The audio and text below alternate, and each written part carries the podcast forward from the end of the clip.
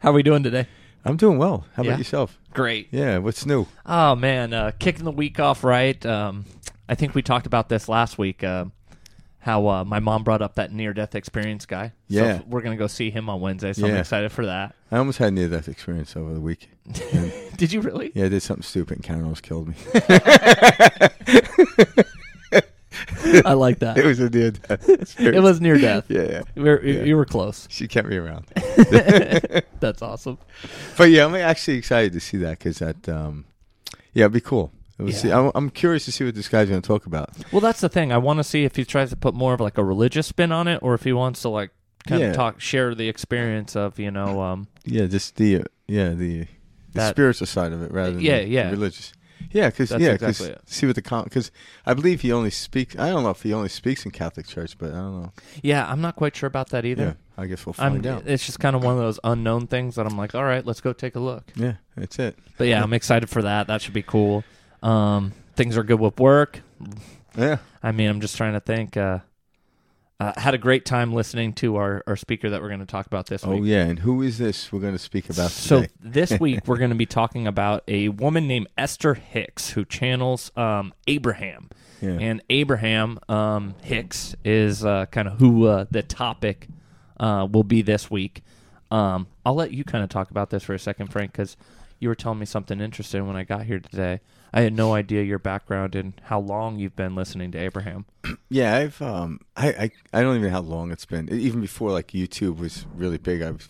But like over a decade, Oh well, yeah, well over a decade. Definitely. yeah, and that's that's awesome. Yeah, I was turned on to it by somebody, and then um, a couple other people talking about. it. But I remember reading the books and, and finding like videos and stuff like that because YouTube wasn't really available at the time. hmm and I would just it was wild. So anyone you know listening today or anytime, um, she's a channel, um, and she's channeling uh, this entity called Abraham. It's not really an entity; it's a it's a culmination of um, guidance, you know, um, higher higher guidance systems that Mhm. she's channeling in.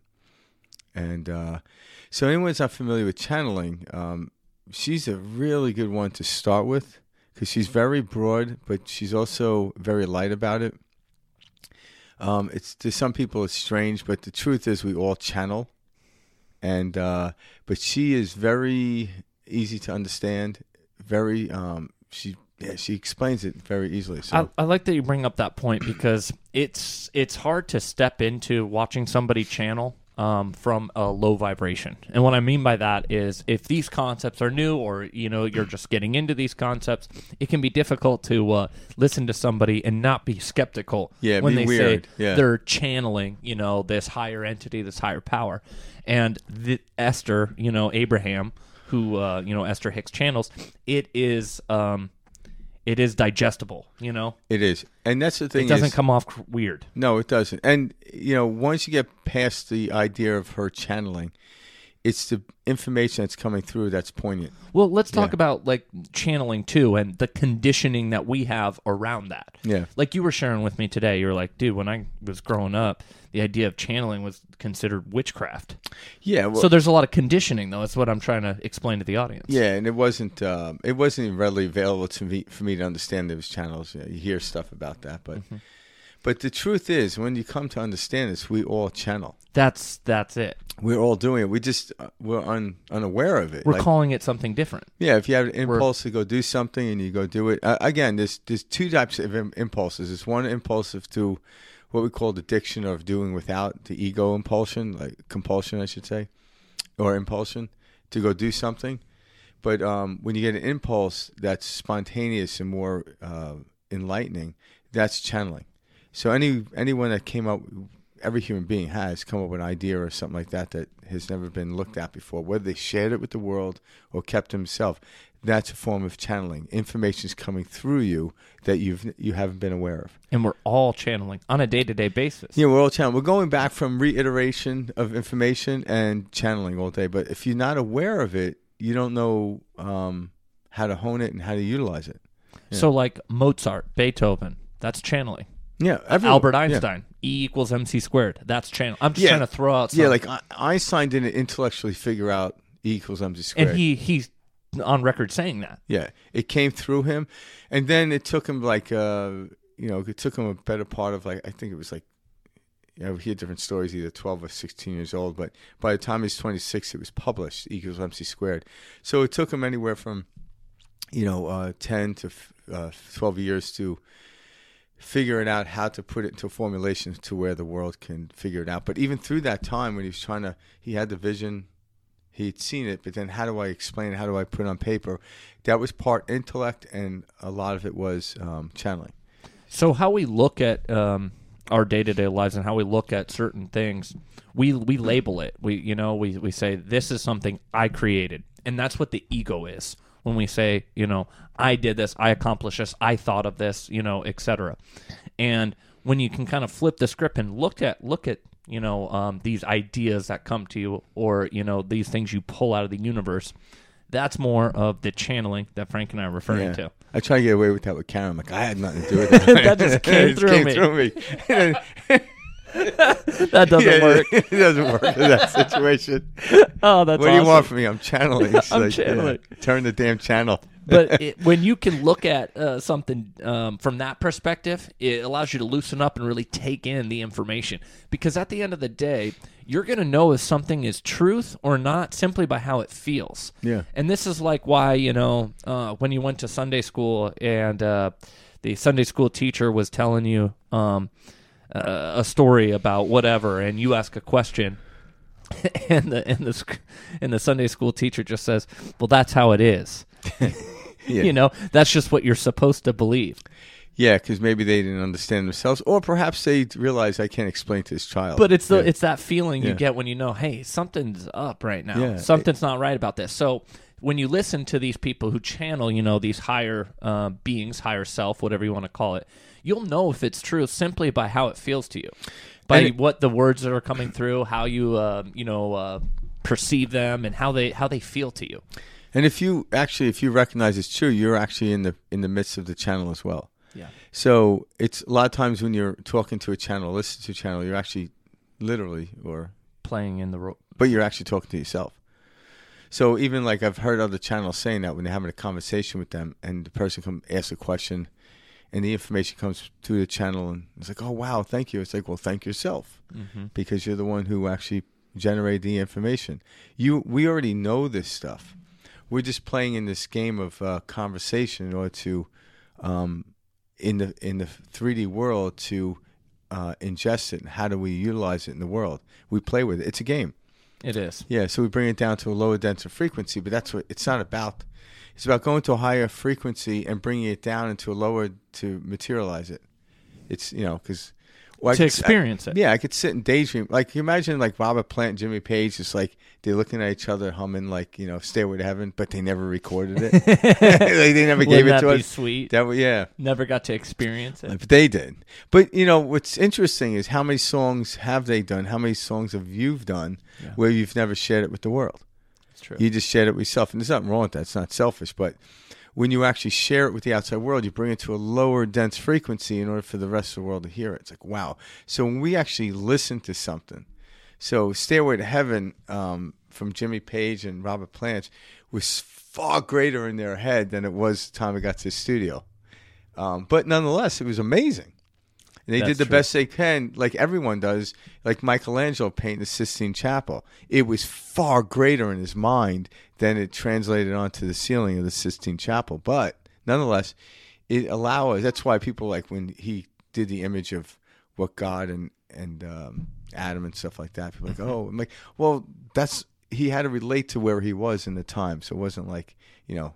He wasn't That's like, what it is. this is what God looks like. People, mm-hmm. eh, oh my God, this is what God looks like. No, and Michelangelo, like, no, it's not. It's the only painting I can do. I couldn't put like his wave pattern. Yeah, you know, yeah, it'd be weird. No, absolutely. That'd be actually cool if you look at Sistine Chapel. It was just a, uh, Ether. yeah, yeah, like wow. That would be cool. Yeah, I'm, I'm gonna paint it next. I'm gonna. I think they want me to repaint it for me. I, I, I- I like that you bring that up though because you're right. There's sometimes when we when we have these ideas that come to us and we um you know have these experiences when we when we put them on paper or when we put them on canvas or when we put them on you know record, um, they do come out differently. They do, but that's but we try to get it as best we possible. But that's why, I just remember that, like as a songwriter. Yeah. I, I absolutely remember. yeah, like in here it comes was- out different. Yeah, yeah. But like every That's like- time, Like you know, my Karen, she gets Really upset. I'm like, inside it sounded great. I don't know what happened. It came out. It but I'm sure that happens when you're writing books too. Yeah. Oh, it does. And what's interesting uh, now, I just you allow it. So I get into this place where okay, I get this field, and then all of a sudden, uh, the characters come through and the information. But the time I write it down, it's like a carbon copy. But but that's okay. That's that's perfection in itself. But if if you always try to get it to where here to here, I'm like, you're never gonna write it. You're never gonna play it. You're never gonna do anything. Now you're gonna drive yourself mad. Yeah. You know, you have to get it out of you. Uh, like that one guy who um, kept needing to um, what what there was a previous episode we did, but he kept uh, needing to. He's like, it wasn't done yet. It's not done yet, and he had this great song, and then somebody else released that song. Oh yeah, Remember uh, that? Gregg Braden's Yeah. friend that uh, played the uh, piano. He talked about that, and he kept trying to perfect it. And He never put it out. no, but somebody else in the field had gra- gravitated towards that type of melody. Mm-hmm. The lyrics obviously were different, but the piece of music. So once the guy, you know, from a copyright standpoint, he can't claim it to be his. You No. know? but that's why we should not wait. Just speak out. Except for like, That's it. We, um, the, I gotta think these things that come through us, they're meant to be shared. yeah. You know. Yeah, when you have a great idea, like a great, like for me, I have a great idea to write a book or do a podcast. And when I first was like, when these ideas would come to me, like, well, who would want to read this? Who would want to listen to me? And that's the wrong way about going about it. The universe would not give you an idea without the audience. So the universe is like, build it and they shall come. But if you need them to come to build it, yes, they won't come to nothing. There's nothing to come to. So right now, like when I write and I do stuff, I do it for the essence of the feeling to come through me. Whether someone reads a book or not, it's not my concern. Whether someone listens to the podcast or not, it's not my concern. But people do. But if I made it my concern, I have to then pull people in and sell them on something, and I'm like, ah, that's not my personality. I'm not a car salesman. Um, but I'm just like right now, the process of me and Mike sitting there talking about, uh, we're going to get talking about Abraham Hicks is why I'm doing it Absolutely. whoever enjoys it, listen to it, great. But um, this is th- we're going through a process, just like every moment of every every I like day of life. that. Yeah, and that's what life is. So we just talk about it. But if I like, okay, I need this amount of people to listen to it in order for me to do anything, I, I would I would never get off my couch. A lot of people are in that spot, and that you I know was. That's used why they be. won't start businesses, and that's why they Yeah. won't. You know, uh, Who's going to come? Who's going to want my service? That's it. We get in this like uh, Yeah. weird um, mental pattern of all the reasons why this can't work. Yeah, and Abraham talks about that. So if you had an impulse to do something, the universe already has everything set for you. You don't have to worry about who's going to read it, who's going to watch it, who's going to listen. You don't need to worry about any of that. It's already set. We just have to show up and present. Let it come through us. Let it channel through us. And then the people will show up. And that's the fun part. That if I already knew who was going to show up to read the book and or listen to me, it would be boring. But I have no idea, so I put it out there, and it's like, oh my god. So hey, I read your book. I'm like, what'd you think? They're like, hey, no, I'm just kidding. I was gonna say that definitely doesn't happen. yeah, yeah, yeah, yeah, you could have done better. But um, I personally love it. oh, th- thank you. Yeah, yeah thanks, exactly. Yeah, That's the way it works, man. Yeah. You got to just put it out, and that's what Abraham's talking about. yeah, and that's so the she gets at that. Yeah, and that's what me and Mike um, we do for ourselves because by having this conversation every week on you know recording it and putting it out there on YouTube and Spotify and Apple. Yep. But um, it actually reminds us that to keep doing this, but it's to inspire people to actually go within. So when you get that natural impulse, I call natural impulse, not the addictive impulse. When you get that natural impulse, act on it as best you can and watch what happens. It's flipping amazing. It Yeah. really is. Yeah. And uh, you know, the It feel it feels good. yeah, and that's uh, you know, Abraham obviously is she really talks about that. She's a master about that. So But like, I mean, uh, when I leave uh, after doing perspective shift with Frank, um, I leave feeling on this like next level vibration. Like I feel good doing doing this. So when you're when you're playing music, when you're you know swimming, uh, baseball, all these different things that make you feel good. Um, there's a reason for that. You know, play into that. You know, it's part and parcel of this whole experience that we're calling reality. Um, do we want to mention anything else about? Well, uh, yeah, so- before we jump into these, Yeah, we'll I do jump in, start- but like just to uh, tail on to what you just said, just do whatever comes through, but do not look for the recognition. The recognition will show. It always does. But if you're looking for the recognition, you're never going to be happy. You never will, and then you'll stop doing what you love. you're chasing your tail at that Yeah, point. Yeah, you're chasing your tail. You don't need to do that. Recognition is only for the ego, and the the more in, in the creative state we're on, the ego has to do creation because the ego only knows what was already done. So if I want to get into channel, I have to take my ego and say, step aside, and then allow the information to come through. But the ego then records everything that's happened, and the ego also lets me know if I put a space between me and the ego. Okay, let's go this direction. Let's go that direction. So ego has a place, but not in that creative uh, moment when you're channeling. You must place the ego aside, get lost in it, yeah. because the ego's like, no, no one's gonna like that. How many people do you think? Well, all right, there's enough people talking about that. Let's stop doing that. And it's like, no, no. I'm like this. Im-. This impulse wouldn't have came if that was the case. Like the universe or God would not say, write a book, but no one's gonna read it. Yeah, that's You know, not how like, it works. Write a song, but no one's gonna listen to it. Mhm. No. You know. At least I don't think so. No, no, that's the hang up. And, and like, and Esther, uh, you know, or Abraham, she talks about this all the time. yeah, she does. and it's important because she talks about like uh, we're all waiting to feel that happiness before we start rather than starting from that happiness Yeah, and that's me- where we all get hung up Yeah, me and you've talked about this kind of the point. It's like get into the state and then, but people are trying to do, they're trying to do stuff to get into the state. So matter on matter yeah, I, m- I remember someone say, saying this is interesting. We're not human doers; we're human beings. So being is a state. When you get into the state of happiness or exhilaration, then the doing comes natural. But if you're trying to do something, get exhilaration, it's going to wear yourself out. well a lot of this goes back to our conditioning from school Yeah, we have been taught you know that uh, you need to do a b and c to achieve this And do you know why we do that? Hmm. Because somebody watched somebody in the in what we're going to use a term from uh, Abraham. Somebody watched somebody that was in the vortex do something.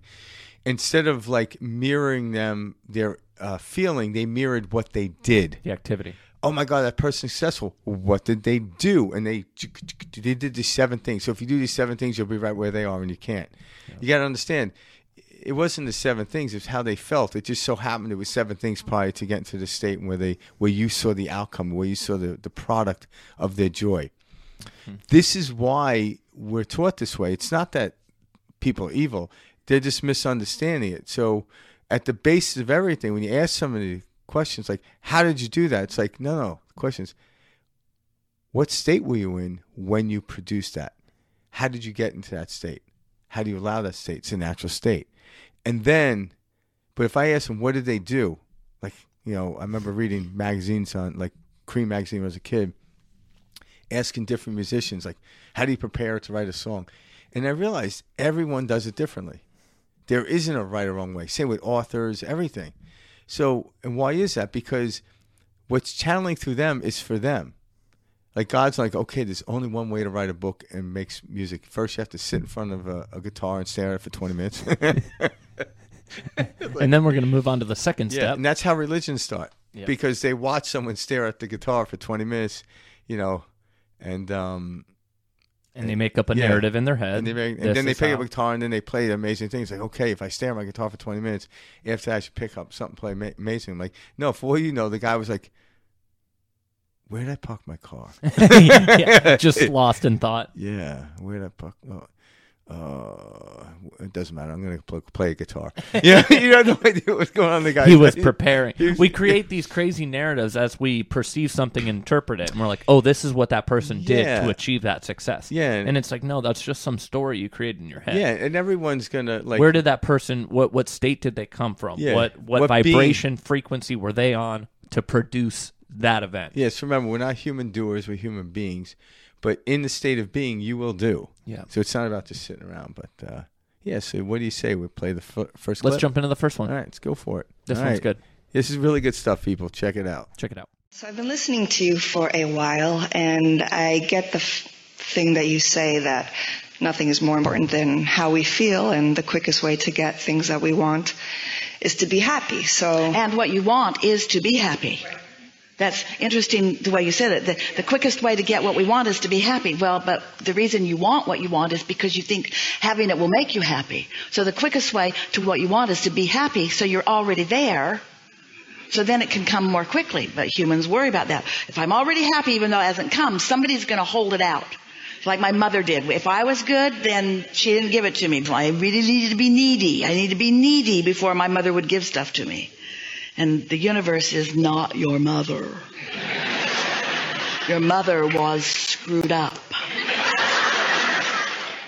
That was good. I love. I love that because she Yeah. uses she uses the example of conditioning as a joke. You know, Yeah. your mother. This is how we were taught. Yeah, it, she- it all goes back to the stories we repeat in our head. And that's what I love about it. She lightens everything up. Oh yeah, We take things so seriously, and Abraham, without being, um, you know, rude to people, she lightens up the, you know, stuff. So yeah, it it and it's not even the mother's fault, but that's the mother. We're doing the best. I remember Karen said this the other day. Hmm. They're doing the best with what they have, and There- it's like there you go. In in one in one swap moment, you're like saying, "Oh, they're, they're just human." Next one was like, "Well, that's all they have." again, it, it's all part and parcel to it. I um the reason I like that clip so much is happiness is what every single one of us is chasing. yeah, that's right. You're Million not, dollars. You're not chasing money. Yeah, you're not chasing the family. You're not chasing the romantic partner. You're not chasing uh, the friends. Uh, you're chasing happiness. Yeah, and it's interesting, and uh, she, all are. Yeah, Abraham talks about this a lot. She she's like she's not trying to talk you out of the manifestation. Matter of fact, this is how you get to the manifestation. Because if you're if you rem, remain happy, um, not having money is impossible. In other words, abundance is going to come your way. Um, the friends will come your way, the lover, whatever you're looking for will come your way. But you must get into the state first. So a lot of times it seems like, oh, just be happy and don't worry about the stuff. no, she's saying get in a state of happiness. You don't need to worry about the stuff because it shows up. It naturally is drawn to you. It naturally drawn to you. Yeah. we Look- didn't bring this up, but uh, law of attraction is a major part of. We should have Yeah. brought that up too in the Well, yeah, law of attraction is definitely a coined phrase uh, Mm-hmm. from Abraham. You know, obviously, It's just um, it- Yeah, it's, it's- a universal law, is what it is. yeah, it is. Well, it's in uh, one of the, like You attract what you the- are. Yeah, exactly. What you put out is what you get back, and it's that's the law of attraction. See what I, I like about her take on all, all this, you know, and, and starting from there is she brings it back to the way you know we were raised with the mother, and she brings that up because the reason we have trouble not just being happy is we tell ourselves we don't deserve to act that way without the uh, outside world either giving us it or us out currently having it. It's like this little chase where it's like, hey, I can't actually show this. Um, immense uh, spark or emotion until I'm in possession of said item or said romantic partner or said you know activity whatever Yeah. and that's where the real hang up is is we have been taught that if you don't have it you have to play that role of not having it Yeah. And think about all the stuff that we want today, right? Like I want to get this to be happy. I'm like, but you know, it's a, it's like almost saying you go back like 300 years were people not happy then? Because the things you, you want didn't even come into a mind of existence. ipads Yeah, I, iPhone. ferrari Yeah, Ferrari. Yeah, nothing did. mansion Yeah. Well, they Well, had I guess they had castles. castles. N- not good plumbing though. It was horrible. there you go plumbing plumbing. but all Yeah. all of these things, and, and I like that you bring that up because um, Sadhguru actually talks about that all the time. He's like, we we live like kings now. You know, we have to- we could walk out. Uh, there's no there's a meal like we don't have to worry about food, shelter, air conditioning, water, clean running water. All these different things we take so much for granted. and I think, and I, he mentions this, and and again, um, I believe this is why why there's a lot of um, mental disruption now. Obviously, uh, COVID hit and all this stuff, but we're, in a society here in America, um, we pretty much I don't care how much money you you make, you have access to anything you want. You know, yeah, because whether you're driving in a um, hundred thousand dollar car or a thirty thousand car, thirty thousand dollar car, the technology inside the car is the same. You're Pretty still much, moving. yeah, yeah. One looks flashier, one could go faster, but you still have all the stuff. But years ago, the difference between the cars was huge, right? Um, but um, now we're at a point where we have all this stuff, and this is why we're getting miserable because we realize, wow, I have the money, I have the car, I have the wife, I have all this stuff, but I'm not happy. And I'm like, this is an amazing time in history. Why? Because now you can stop chasing. Where 300 years ago, like, I don't have anything, so I'm still pursuing happiness.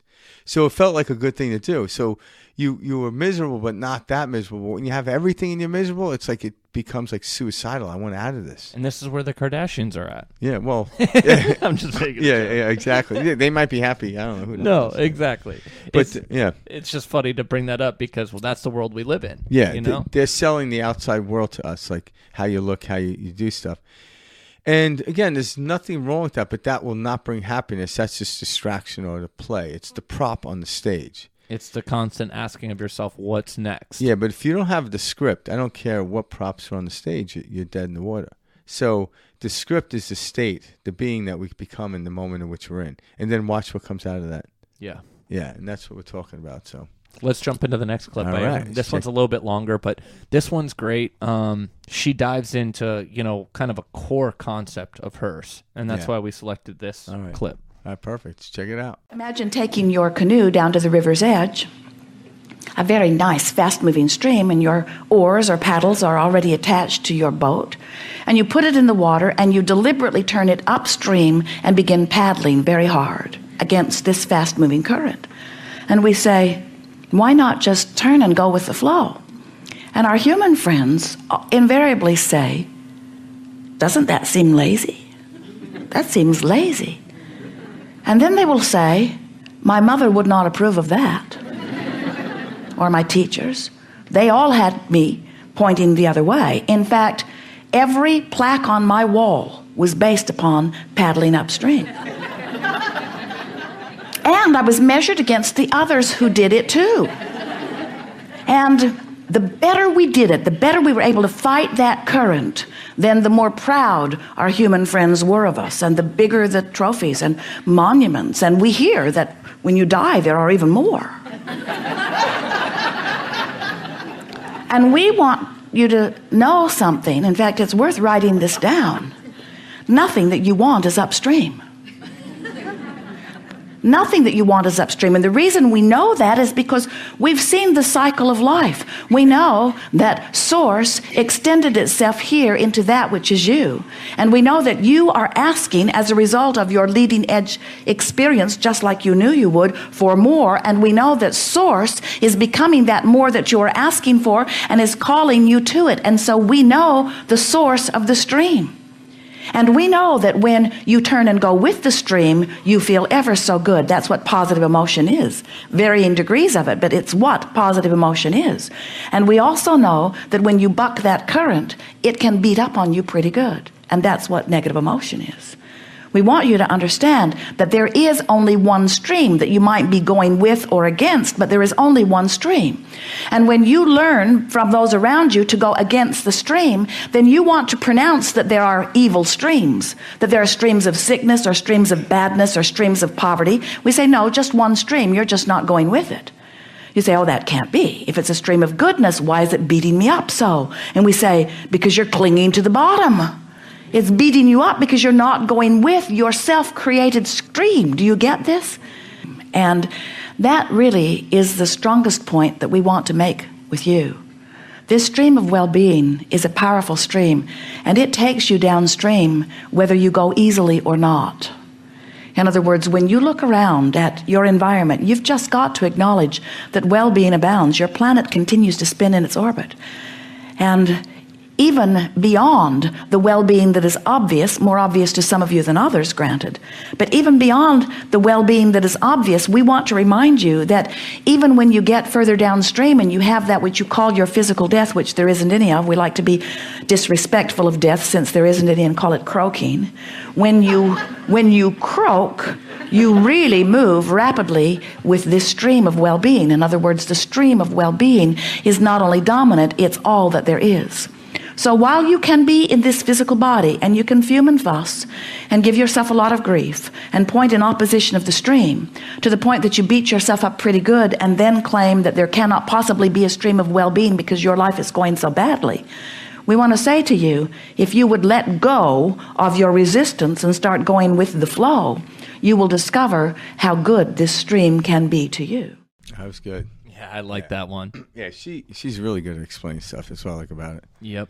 Well, she she does explains it from such like a uh, it- Simplistic. yeah, simple, easy to digest way. You know, And that's what it is. The universe is a very complex, uh, made-up system. But only the- because we make it that way. well, the universe is, You know but I the utilization of it is simplistic. Oh, I see what you mean. So just like technology today, you look at the iPhone. Um, it's a lot easier to use than the rotary phone as a kid. I had to like and wait. It was funny. I remember you dial the your number and you had to wait for it to go back. And I would try to speed it up by pushing it, and it just messed it up. And my dad would yell at me, smack me. you gotta right, the goddamn phone. you know. But right now, you just push a button. You don't even have to push a button. You can actually uh, do voice recognition Yep. because it's more complex than that rotary phone that was sitting on the wall. Um, and because of the complexity, the simplicity of the use. So we, as individuals, create complex through the doing rather than just allowing. When you get into state of being, things are simplified. And the analogy uses the river. If you actually go with the flow of the river, or you then use you use your paddle as a as a rudder to steer away from rocks and move around. There's always going to be challenges. The river's going to speed up. There's going to be high rapids and there's going to be calmness.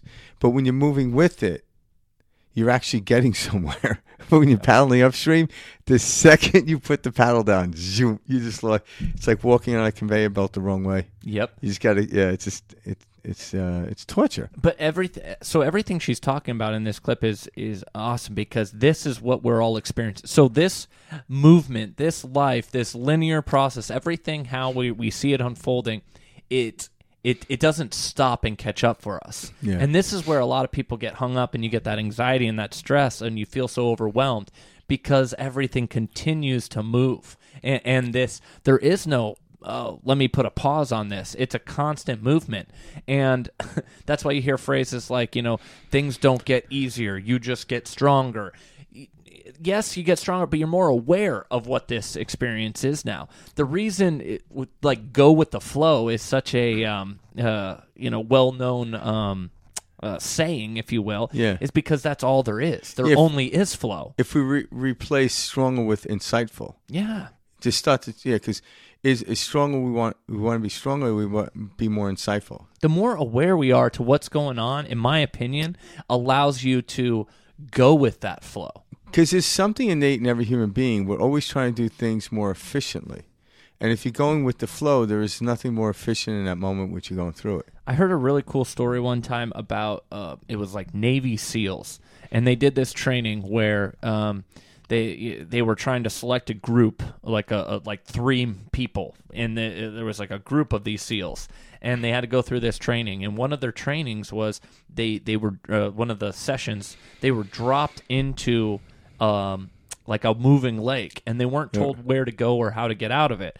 But it was the ones that let go, you know, the the seals that let go and just allowed themselves to float. well that- the water knows where it's going Well, that's it. And Yeah. so the ones that didn't fight it and went with the flow, they got to where they needed to quicker. Ultimately, were Yeah. the ones that were selected. But there were, you know, seals that were trying to fight against this water and go upstream, and, and they tired out. And there, it was it was to see who's going to naturally go with with the least amount of resistance. yeah have you ever been I whitewater thought that was cool. No, never. all right so if you yeah that happens if you fall in the water you know hopefully you're wearing a life vest but you know even if you're not we are buoyant but when you start fighting against it that's when we get sucked under but if you get onto your back and just kind of you know take a look at stuff try to steer yourself away from rocks it will take you to calmer waters and just like you're in the boat the boat floats as a human body we sink when we're for- fighting against so like she says grabbing onto the bottom of the river And these metaphors, I mean, they're they, they're real examples of life. yeah the metaphors and uh, actual things That's know? it. yeah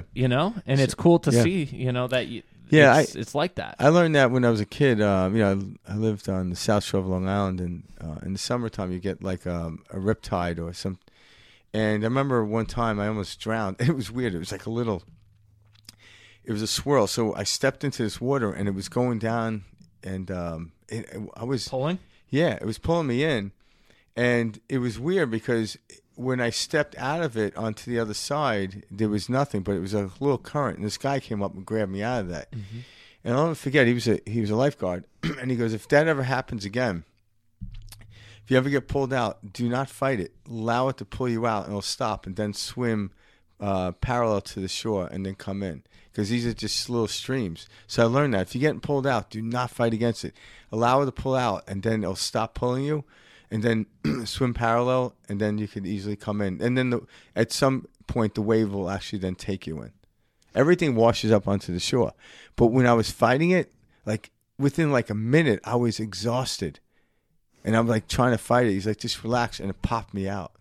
So then you learn that it's like, wow, what am I fighting it for? Let it take you, and then you swim out of it, and then the other waves will take you back in. And this is how we need to go about life. Like surfers know this. Like people are living near the ocean, they know this. It's why they're they're always out in the water and mm. they seldom drown. You know, mm-hmm. they drown it's by some weird accident of some type. But you know, mm-hmm. Some then you get event. then you get somebody that goes out in the water first time and they drown because they didn't know how to uh, function in the water. Yeah, they yeah they didn't know how to let go. Yeah, and that's uh, why a lot of us are drowning in life. We And don't know- know how to let and go. know this even though we people think we this we have to be taught. The people that actually figure this out, it's instinctive. But because we were taught the opposite, that instinctive part of us is gone. Well, and that's what Yeah. Abraham was talking about when she says, "I've got all these medals on my wall from Yeah. swimming upstream." She's talking about all the school events, all these things that Yeah. teach us to just regurgitate information and, and continue to paddle upstream. That's what she's talking about. We as a society kind of celebrate. Hey, great job doing that struggle, you know, um, and, and it's funny. Yeah, how like people like to like yeah, how how long do you stay in the gym? And I'm like, you know, if I say two hours, wow. I'm like, no, I was in the gym for two hours. So I lost my freaking keys. I couldn't find them. I was getting a my smoothie and I workout was was done. My workout was done for a half hour. I just couldn't find my keys. Hell yeah. me an hour and but it's funny because that's where we celebrate um, that type of. Well, here's a know, great example: burnout.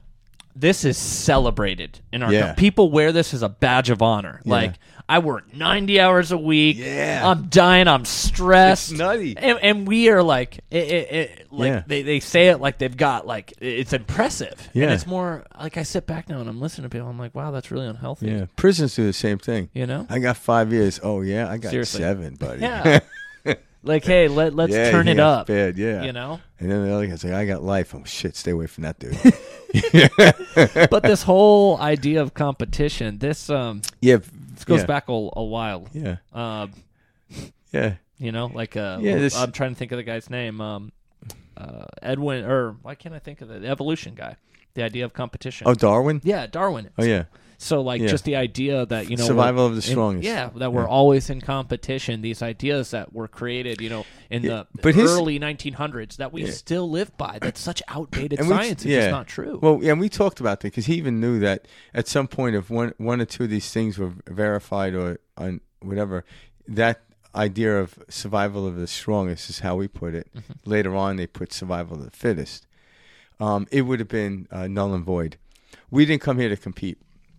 Now, competing, you learn competing, you realize it doesn't work, but collaboration works. But we live in a universe where all is accepted. Hatred and love is accepted. But when you're in a loving state, it works better for you than hating.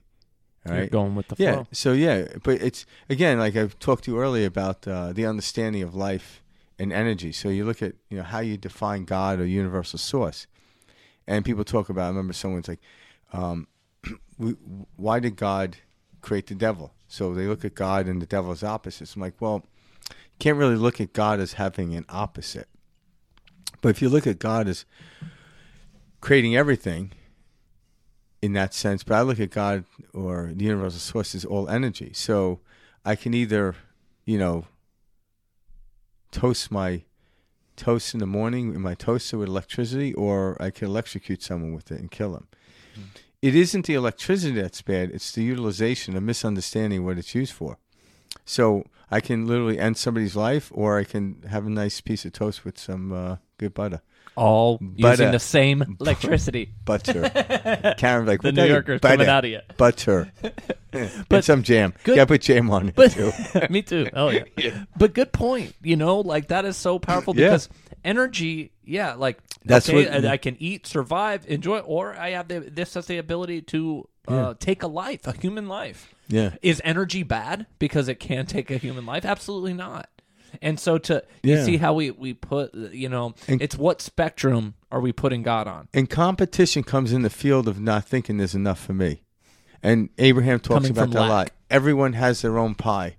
So you don't need to, you know, and actually, not that you only have your own pie, you actually make your pie. You can make millions of pies in your lifetime. So if um, I gain a million dollars in a year, it doesn't mean Mike goes deficient. Yeah. You know, you know, there's more billionaires on the planet than ever before, but it doesn't mean people are in like I'm I'm impoverished to the point where I owe fifty million dollars. Like it doesn't Not work it that way. Yeah, no. This media, you know, uh, what we consume, they want you to think that there's this finite amount of Yeah. wealth. And, and this is where you know this uh, had a big effect on me. I used to think like, oh, I'm never going to be a, get ahead. Like it's already all been kind of taken Yeah. up, and this is how society portrays it to us through media, through you know news, through all this stuff. But that's just twisting us more and more into this pretzel. And I, I like to give this as an example, but um, like Facebook, when Facebook came out, how much money that Mark Zuckerberg, um, billions, billions, billions, billions, you know, young kid type of thing. Did all of the wealthy people in the world, the Fords, uh, you know, Buffett, uh, did they get poor because he got rich? no. More people got rich. Yes. And so to think that there's this finite amount of money that we're like taking from, it's uh it's it's false. Now, why we why it's is interesting. So there isn't it's infinite, but the thing is, we keep reaching for the outside world. It feels like we're going to have a finite life.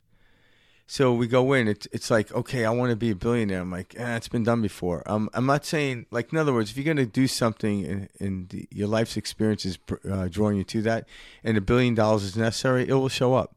But what do you think a billion? Like Mark Zuckerberg was like, I want to be a billionaire. He's like, I got this great idea that people can socialize. It started with uh, I think in Harvard, Yeah. and then it ex- exploded throughout the uh, the world. But he wasn't like, I want to be a billionaire. You know, he had a he had a great idea, and it just turned out to be a billion idea. Uh, You know, and that's so. As we start to look at life, just focus on the idea, because right now it's like if he's looking for a new project, which he's probably working on one right now. Yeah, the That- metaverse. Yeah, that's his exciting excitement, not the money. I need more money is not what he's saying, Not at all.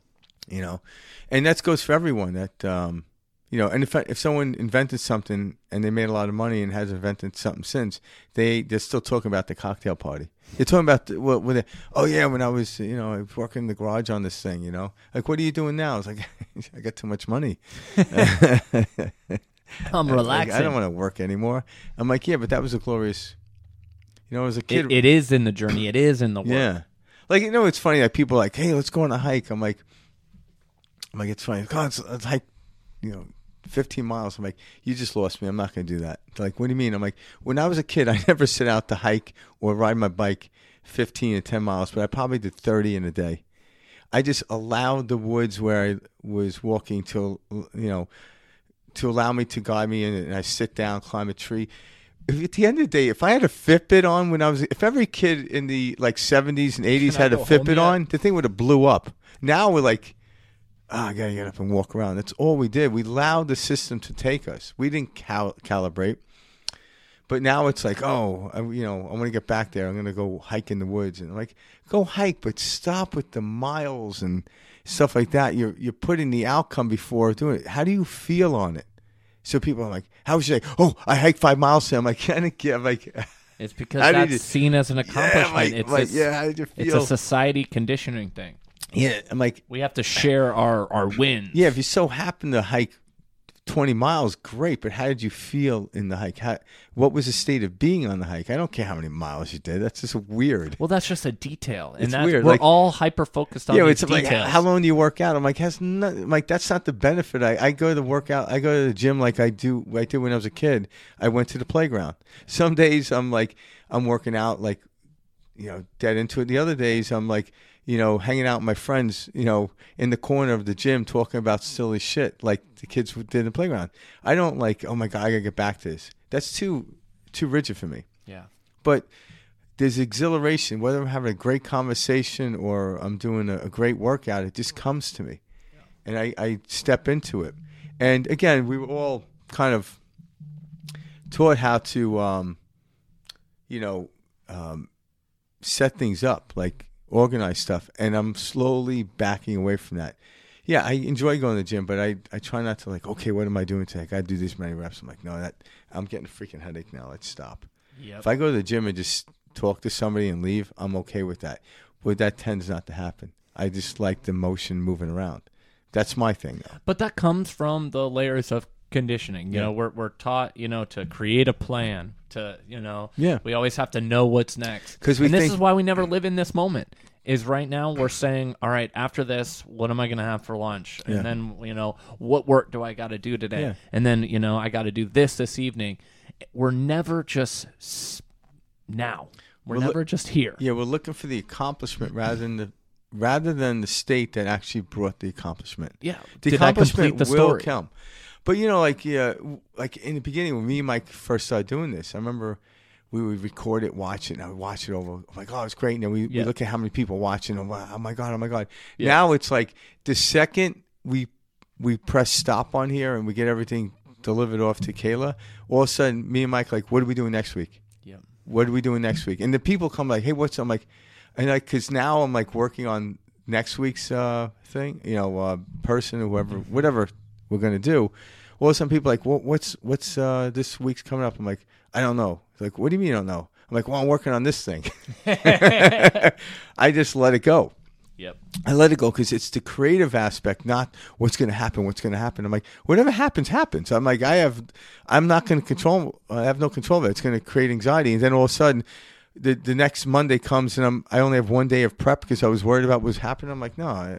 So we forget That's about that's it. the race we live on on Yeah. a day to day basis too. And it, yeah, this is why we It took. I don't know about Mike, but it took me a little while to get over that. Now I'm like, yeah. People, I saw go in. I'm like, yeah, I did the podcast. And well, what I watched Saturdays. I'm like, oh yeah, how was that? They're like, oh, it was good. I'm like, ooh, who did we feature again? Yep. And then once, it, obviously, if you got, it's just we're always moving. It's like a new day, new playground. Like kids don't show up at the playground on Saturday and talk about what they did Friday at the playground. Yeah, Okay, let's dissect remember Friday's yesterday?" Yeah, activities. it's Friday. Let's let's go over this. Let's brief about. it. Let, yeah, let's, Yeah, let's like, have a "Hey, quick briefing on Jimmy, everybody's remember activities." two months ago when I jumped off the swing? Yeah, Yeah, like no, I don't know how you. Talk. I don't even know what you did yesterday. I like that you continue to bring up kid examples too, because it's the perfect. We from birth, we we we are always in our most natural state. Present, we yeah. we learn and we are taught and we are trained and we are programmed to live in this uh create mind created world. Yeah, and we where we learn time, where we learn months, days, all this type of stuff, and we say, all right, this is the box that I must live in. yeah, And we can let go of that box. Yeah. And so when you when you start to see the game on its face, you start to play it differently. You're saying, "Oh, I don't need to get sucked into this," and you let go of it, and then it feels good. And then from that good feeling, something that you were hoping happened, or something that you you know uh, knew would come to fruition happens, and Yeah. it's it's this like forever giving experience. It, like the more I let go, the more I get. The more I give, the more I get. Well, that's so. This is what it is. So Jesus said, "Become childlike, not childish, but childlike." And people are like, what does that mean? I'm like, Chi- children didn't know enough not to stay in that state. Abraham's talking about the same exact thing. Everything upstream was already done. You're trying to. It's like watching a movie over and over and over and over and think you're going to laugh the same as you did the first time. But downstream is a brand new movie that you've never seen. And if you, with the ego, can only ingest or digest what it already knows. When you get the ego out of the way, I'm like, I'm going into the unknown by going down the river. That's where the childlike state is. That's where the excitement is. That's where the glory is. Now you're producing new knowings. But to get back to the childlike state, it's not about becoming ignorant. It's about realizing you are ignorant. We know very little about this world. We know very little about the human body. So when I actually admit to myself I know nothing, it frees me up from go- to go down the river. But if I think I know everything, I'm too intellectual sound. I am swimming upstream, and as I'm swimming upstream, I'm like, I invented that tree. I did this. I did that. I did blah blah blah. I know about this. Anyone have a question? And all of a sudden, everyone just passing you by as they're going downstream because they're sick and tired of hearing you. Yep. And that's really was. That's Abraham brings that brilliantly. Downstream is where everything new is. Upstream, it's old. It's the past. We You've don't already need gone that. through it's it. already gone through it. Yeah. Yeah. Well said. Yeah. So we got another third clip. This one, Yeah, let's is a uh, let's one. preface this before we get into it because Yeah, this is a about it. topic that um, people have hit me with in in these moments where it's like, listen, I'm not going to brush over this because it's a topic, and it's a topic of death. And uh, as you listen to it, the woman's asking Abraham a question, and um, in this, she had just lost her son. Mm-hmm. But um, when you start to understand that life is eternal, it you you have a different perspective on it. It doesn't mean you won't mourn. Mourning is the process in which we learn to let go. And letting go is it's like we're not we didn't come here it's like, "Oh, yeah, so and so died. What's for lunch?"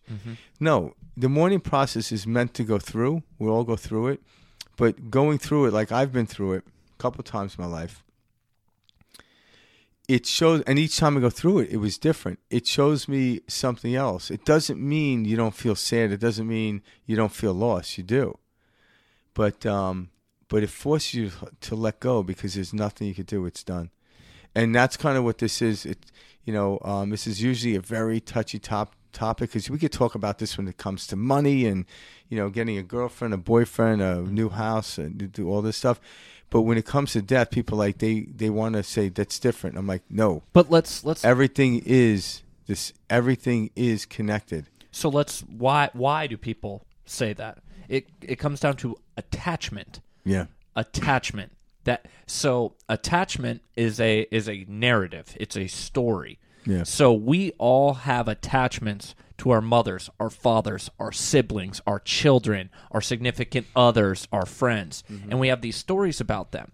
And media television shows you know uh, disney channel the, the the prince and the princess this creates love um, the relationship a mother should have with their son or a father and their daughter whatever. These are very heavy um, imprints of how things should be Well, those- and should feel. Yeah. these are attachments that we align with.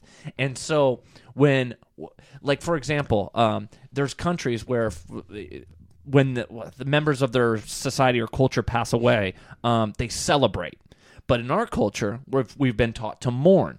And so it would be inappropriate for me to go to a funeral here in the states and you know uh, be laughing joking you know trying to tell these great stories throwing a party. People what you know And we, it- we must yeah. cry we must mourn And that is starting to change, though. You're Oh, of course see it yeah. is. But these are these are psychological uh, narratives. These are these are ideas Yeah. that we tell ourselves, and these attachments that we hold on to. They bring with them a lot of dense emotion. Well, that's what it is. Is that's conditional living. Yeah. So when you love someone unconditional and they do pass away, it's not that you're going to go out and you know go to Disneyland next day. You will mourn it because it's the what you're what you're missing is the frequency output that they will hear projecting out there. But then the mourning process shows us how to communicate on a different level completely, going into more of the fifth and other dimensions where the person lives. It's almost like when you know, and again, this is just a, a light analogy. I don't, I'm not going to compare it to death, but if you have a child and they leave the house to go off to college, well, you can't just open the door and talk to them anymore. You have to catch them in between frat parties and uh, English class, you know, and you do that by phone, so it's short. So you have to learn how to communicate differently. So where before, when your child was living home, you call them up on the phone, get your ass home, it's dinner time. But now when they're off to college, you getting on the phone is precious.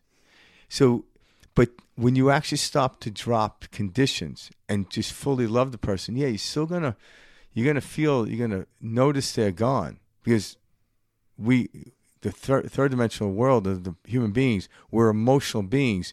We're just learning to what these emotions are. Doesn't mean you're gonna be co- completely cold. That's what we're talking about. But when you do that, you realize they're in a better place. I'm crying for myself because I wish I was there. I wish I was with them.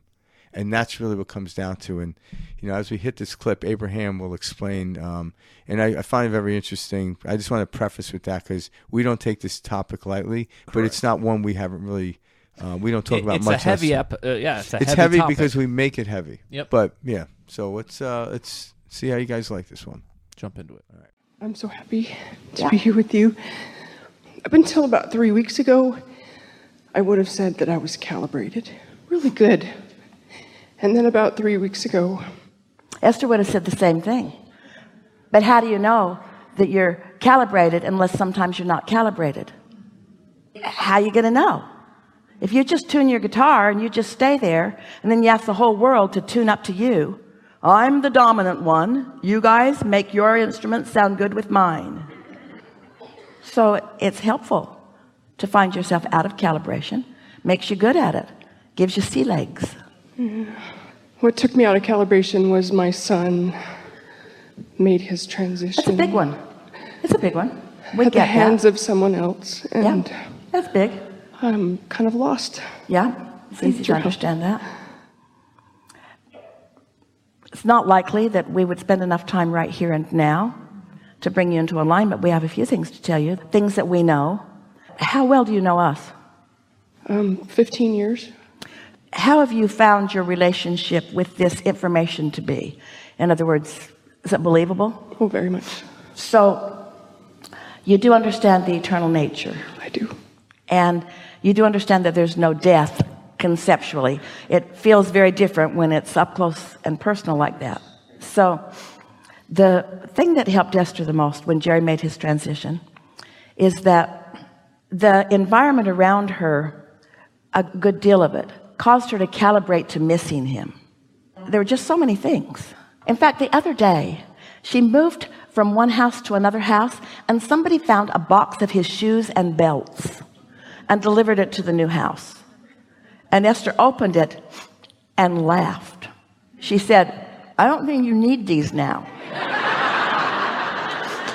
Well, it's not that long ago that that would have taken her to her knees. In other words, that would have just been too much. Someone should look in every box before they show it to me. It's not just that as time passes, you feel better. It's that as time passes, you rediscover them where they are instead of looking for them where they were. And where they were, they're not. So every time you look where they were, you feel the absence of them. Where when you look where they are, you feel the presence of them. Yes? Mm-hmm. So you know that.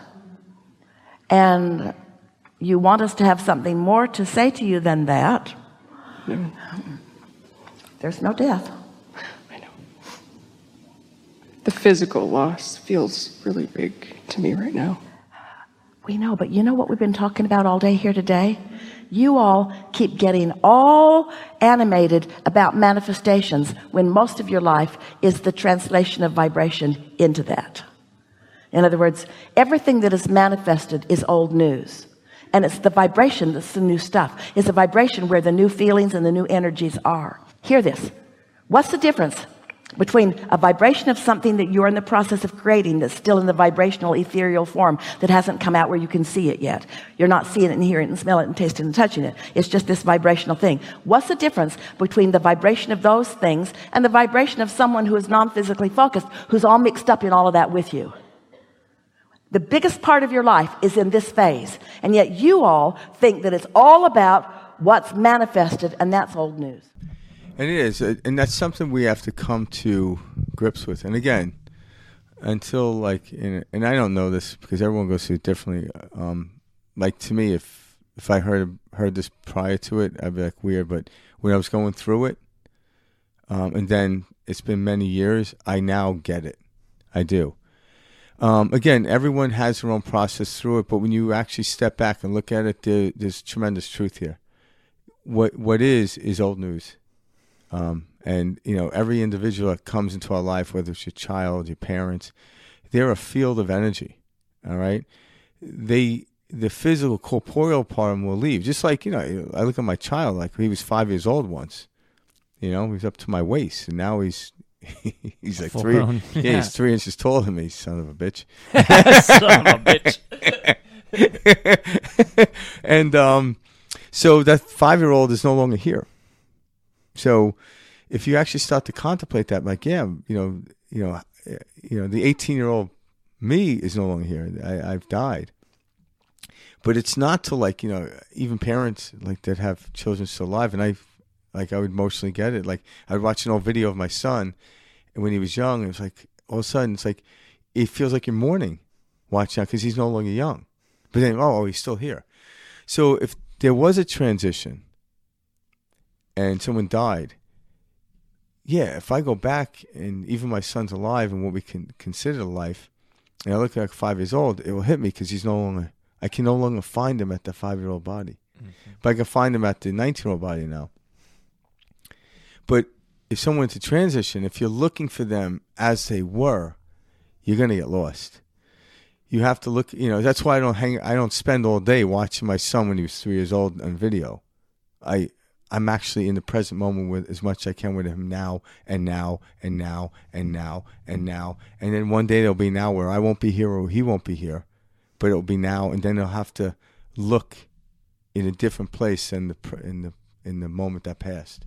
And that's what she's saying, and she eloquently says it because it's a very difficult concept to, to grasp. Well, it's very It touchy to navigate because there's so much emotion behind these experiences, um, especially especially death, and especially a child, you know, in death, because now it's the the They're relationship. here and the they're gone. Yeah, They're here, they, then they're gone. Yeah. and and so the, this level of um, emotion, and this is why certain topics, like uh, people say, don't talk about religion and politics, and you know they say things like this. It's because there's so much mental chatter behind these, and so much identity that we have that when Yeah. we when we talk about these concepts, uh, emotions go haywire, and you know people get upset, you know, verbally start spats, whatever. On a on a level like death, um, we're in a very vulnerable position, and so to yeah, talk about whether you're Republican or Democrat, you're gonna die. it doesn't know? matter, and it, doesn't matter if you're Catholic or Muslim, you're gonna die. exactly. So, and what we call death is just a transition into something new, and we do it all the time. Like, you know, biologists say every seven years you produce a completely different body. You know, every cell, you know, y y your stomach cells can. I, I think you have a new stomach every uh, month, and goes on from your bone structure to your brain matter and everything else. So after seven years, you're completely anew. But until you look at a picture of yourself, uh, self seven years ago, you don't really notice it. You just whatever the entity that's in me, the I am, if you will, is always in there. So when when this corporeal disappears from what we call this physical plane, um, the I am will still be there, still be somewhere. You know, um, it won't be as accessible as it I am now in the physical presence. But if you get into a, a different frequency, a different understanding, um, the access to that will be there. You know, um, again, Abraham's what a channel. Yeah. She's channeling entities, uh, higher self entities, right? So it's it's learn how to tap into, right? Because you had a I had to call the dorm room and where my son was to see where he was. Uh, obviously, I'm old school because he has a cell phone. It doesn't matter where he is. He's got No, the but I know number. what you mean. Yeah, but um, so you tap into that, but now you're doing it differently, and it's the shift in everything is where we feel the the struggle and the pain. Just like when you're in an airplane taking off, you got the G force, the, the gravitational pull is what you feel. It can can rattle the body. It's not till the plane gets up to thirty thousand feet and steadily it feels like you're not even moving, but yet you're moving at five hundred thirty miles an hour. It's like so in order to shift and change things, you're going to feel G force. You're going to feel sadness. You're going to feel these things. But when you start to understand what it's part and parcel of, it's getting you ready for something. But the moment, when you stay in the moment, you actually understand it and you don't suffer. Sorrow isn't suffering. Sorrow is sorrow. Uh, mourning is mourning. It's not suffering. But if you're trying to hold on to that five year old kid that's now 19, it's going to be a bumpy ride. It's going to, it's going to be hard. But yet, the universe is, you could hold on to as much as you want. Eventually, your grip is going to give. It always does. For me to kind of, uh, what helped me understand this was realize that the way that we've been taught about death, you know, here in our Western culture, We, we really talk about it. you know, yeah, it was very, you know, it's only- it's something that it, it's uh, hey, you got one life, you better live it. Um, the church plays a huge role in this too. Yeah. Um, you know, and the idea that uh, we die, um, and then it's heaven or hell. You know, or that that that the fact that like uh, incarnation was never you know an idea that was exposed at least to me like growing up. well, yeah, you my, know, played a role. Yeah, my experience, like going, like 'cause, you know, you go to funerals, and I was Catholic, so you go to Catholic, you know, uh, you have the mass at the church, and you know, I would hear the priest on regular mass talk about eternal life, and just brushed over. it. But so there's this somber feeling where, when you're at a funeral, and all of a sudden, like they're like telling you life is eternal, but you could tell in their eyes they don't know what the hell they're talking about. Like they weren't like you're, you know, this so and so person left, but they're eternal. But they're like, and you could tell that the body is like, I hope I'm talking the truth because I don't know. And the truth is, no one really does know. But there's ways of living or understanding through deduction or fractals of understanding life. Like, yeah, I'm no longer five years old. Where is that five year old body? Mm-hmm. so there's something in us that does shift, but it was never fully explained. Or maybe, maybe it was. Maybe I just wasn't there to listen. Maybe I, you know, I can't blame. But now I'm like, you know, now I'm more open to hearing things, and and that's why I'm more understanding. It's maybe it wasn't the priest's fault. Maybe it was my inability to let go, so I couldn't hear. Because hey, if you can't let go and you just listen to this clip by Abraham or listen to me in my talk, you you're going to be pissed at us. Mm-hmm. But we we didn't come here to, you know, to upset anybody. But a lot of times, when the plane's taking off, you feel the G force, and if you didn't know what it was, it feels like you're going to crash. But for the person who's been on a plane many times, looks over the person, it's like, relax, we'll be fine. Th- We're not going to crash. We're just taking off. It's like, oh, okay. We often label these types of emotions, these types of feelings, uh, these types of experiences as something, and then and then when when it's labeled as that, we think we need to play into that role. Like I'm supposed to be sad right now, or I'm supposed to you know feel this way, um, and, this creates a, a snowball effect. Yeah, but yeah, it is like sadness in, into itself doesn't have to um, drag along suffering. No, Yeah. you, you can you can Yeah. see that okay, this experience, like you're saying, is part of Yeah, this entire experience. and then eventually, the clouds part and the sun comes through, and then you're at a completely different place than you ever were before. And, you know, again, we don't ask for this; it happens. It's you know.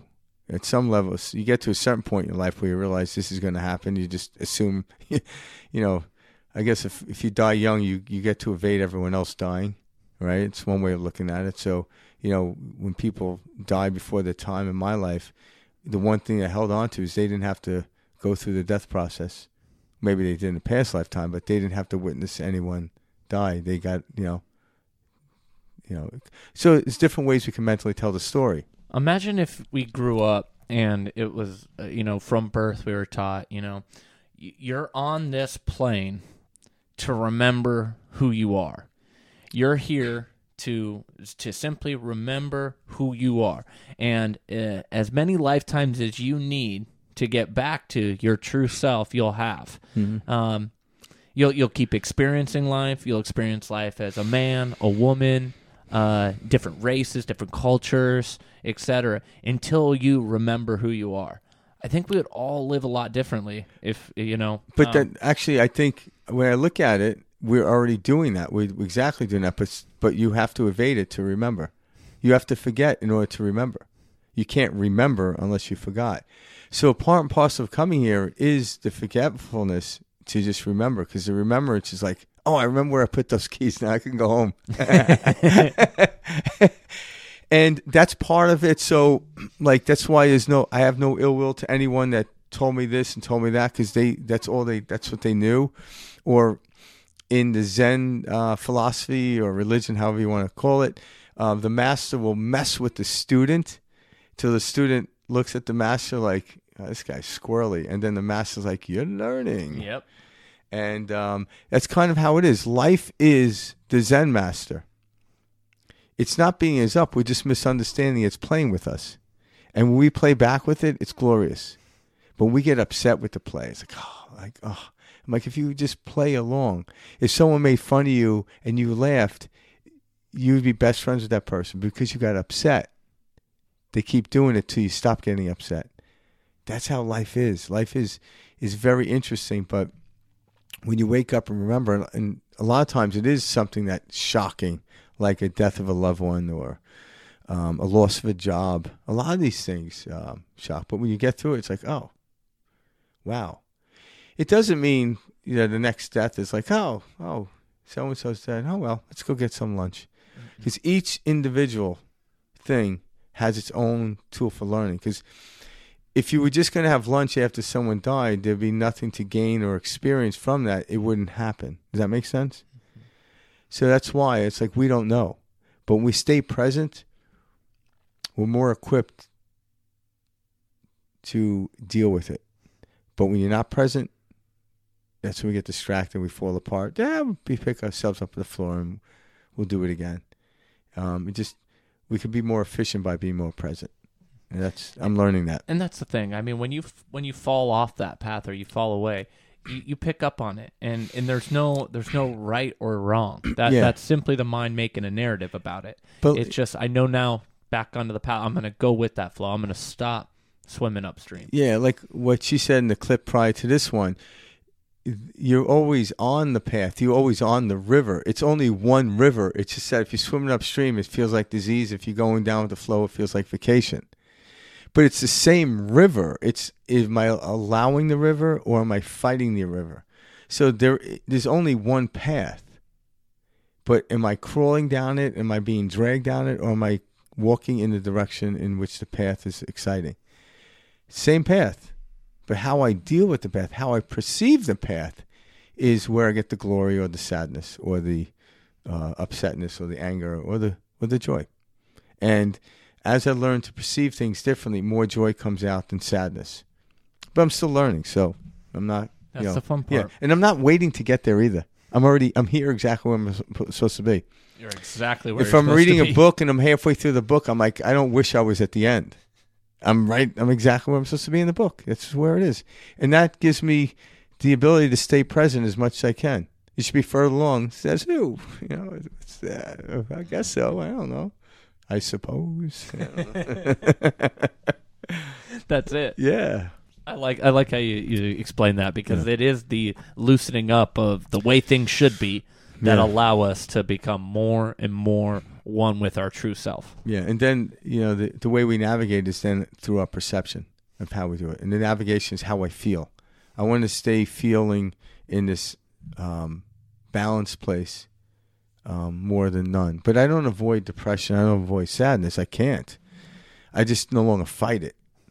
Um, when I find myself fighting, I let go, and all of a sudden, it it uh, it turns it it turns into something else. I become like the alchemist. It turns into something. It's like wow, and like hey, the the sunniest day is after a week of clouds, right? But you live in Arizona, it's like you're so used to the sun. It's like yeah, it's sunny, you know. And people are like, oh my god, it's so sunny here. They came like my cousin just came from New Jersey, Mm-hmm. and I'm like, yeah, I'm, I'm used to it. Yep. That's why I have to close my eyes and open them to appreciate. yeah, to appreciate the sun. No, but you're right, and I like to use the example of the Chinese finger trap. you Yeah. know? that's what life is. Yeah. The more we struggle, the more we pull, you the suck. tighter it gets. Yep. You know, it's And not if- until we just let go. And eventually you get tired and, and let go. Yeah. Yeah. yeah. All right. Well, I'm glad we covered uh, Miss Abraham Hicks today. Yeah. Yeah. And uh, Esther and Jerry, obviously, Jerry passed, I think, in 2011, was it? Yep, 2011. Yeah. So, um, but yeah. All right. I hope you uh, enjoyed the show of Perspective Shift. And uh, if you haven't checked out Abraham, there's a lot of content on YouTube. A and ton. Yeah. She's, they, uh, her and her husband, ex, well, ex husband, um, deceased husband, Mm-hmm. um, Jerry, they've written a lot of books and stuff um, that are out there available for you, like on Amazon, what have you. So Great out. content. All right. Well, um, yeah, this Yeah. week was great. It's a wrap. Thanks for listening, guys. Yeah. If you like what you heard, uh, feel free to leave a comment, uh, shoot us an email. Um, let us know if there's anybody you want us to, you know, uh, touch base on or you know do an episode. Uh, we'll be back next week. Um, we're excited to see you guys then. Yeah. Peace out. Thanks, guys.